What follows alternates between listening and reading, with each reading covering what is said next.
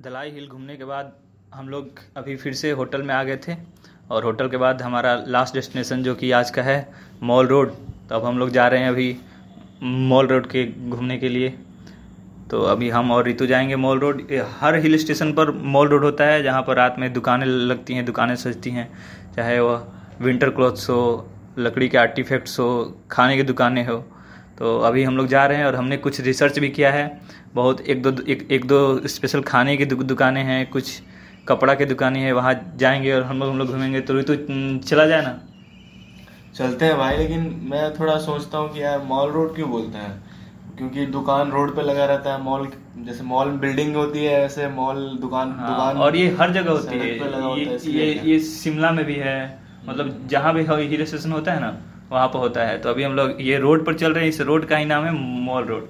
और अभी शाम का सफ़र है और हम लोग तो दोनों अकेले घूम रहे हैं लेकिन यहाँ पर कुछ युगल भी घूम रहे हैं और यही तो हाँ अच्छा है अभी अभी ये इंजॉय करते हैं बाद में युगल वाला एंजॉय करेंगे। युगल क्या?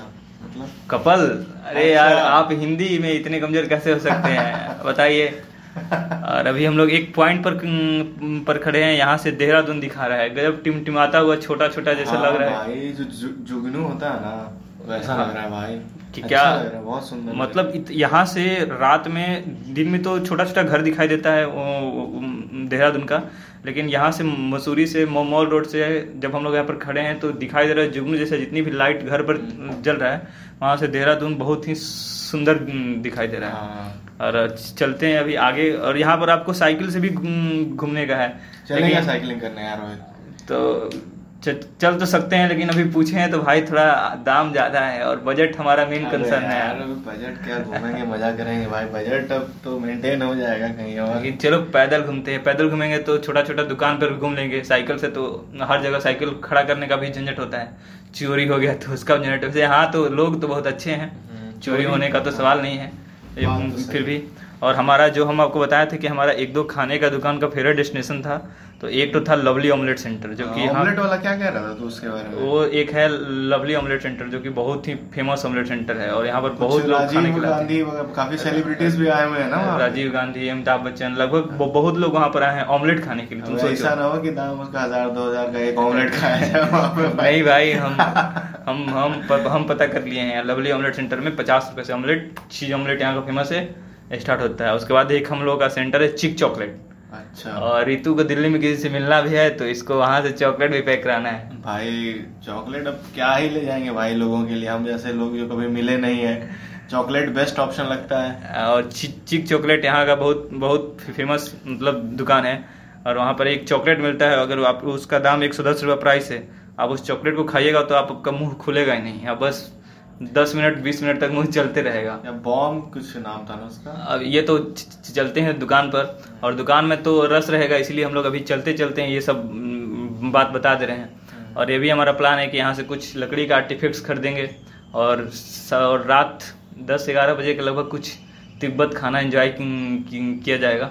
हाँ। अगर टाइम अलाउ किया तो। थुपका खाने का बहुत मन कर रहा हाँ, है थुपका मिलेगा क्या हाँ थुपका मिलेगा और लेकिन हम लोग को गुरुद्वारा में रुके हैं दो दस बजे से पहले तो हमें वहाँ पहुँचना पड़ेगा। हाँ लेकिन गुरुद्वारा में रहे इसका एंजॉय अलग है लेकिन बस केवल यही है कि आपको टाइम लिमिट में है। टाइम बाउंडेशन है बाकी आप होटल में रहते हाँ लेकिन यहाँ ना मॉल रोड पे मैंने सुना कि 10 बजे के बाद मार्केट्स बंद होने शुरू हो जाती इसीलिए शायद गुरुद्वारे का भी हाँ। टाइमिंग उसी अनुसार रखा हुआ कि आप दस बजे तक घूम सकते हैं। भाई मज़ा तो बहुत आ रहा है हल्का हल्का ठंडा भी लग रहा है। मज़ा आया भाई। भाई ठंड ठंड का क्या बताऊँ यार तूने तो अच्छा खासा जैकेट वैकेट पहन रखा है। मैंने टी शर्ट के ऊपर एक स्टाइल वाली जैकेट डाल रखी है सोचा था ठंड नहीं लगेगा गर्मी का महीना है। तुम हीरो बन रहे थे भाई।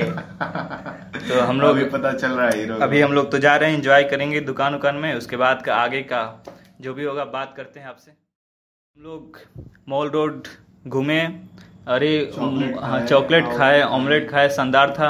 और थोड़ा पैसा का बजट कम था इसलिए थोड़ा स्वेटर कपड़ा कम खरीदे खरीदे ही नहीं लेकिन लकड़ी का क्या खरीदे हैं? भाई के लिए बहन के लिए रितु भी घर ले जाने के लिए कप यहाँ पर लकड़ी के आर्टिफिक्स अच्छे मिलते हैं। ट्रे और प्राइस हाँ, है, ट्रे बहुत कटोरा लिया है। और अभी तो हम लोग फिर से वापस लाइब्रेरी चौक पर जस्ट आ रहे थे अपने क्योंकि हमारा जो होटल है गुरुद्वारा वो जस्ट लाइब्रेरी चौक पर है तो हम लोग वहाँ पर एक एक बी आर अंबेडकर जी का वहाँ पर एक मूर्ति। स्टेचू था ऋतु वहाँ पर गया। तो हम लोग दो शानदार लोग से मिले। क्या गजब क्या? मतलब कि ऐसा लग रहा था कि हम अपना फ्यूचर देख रहे हैं उनके लाइफ का फंडा बता दिया ये यही अगर हम लोग साइकिल से घूमते हैं तो ये हाँ, ये नहीं मिलता, ये नहीं मिलता।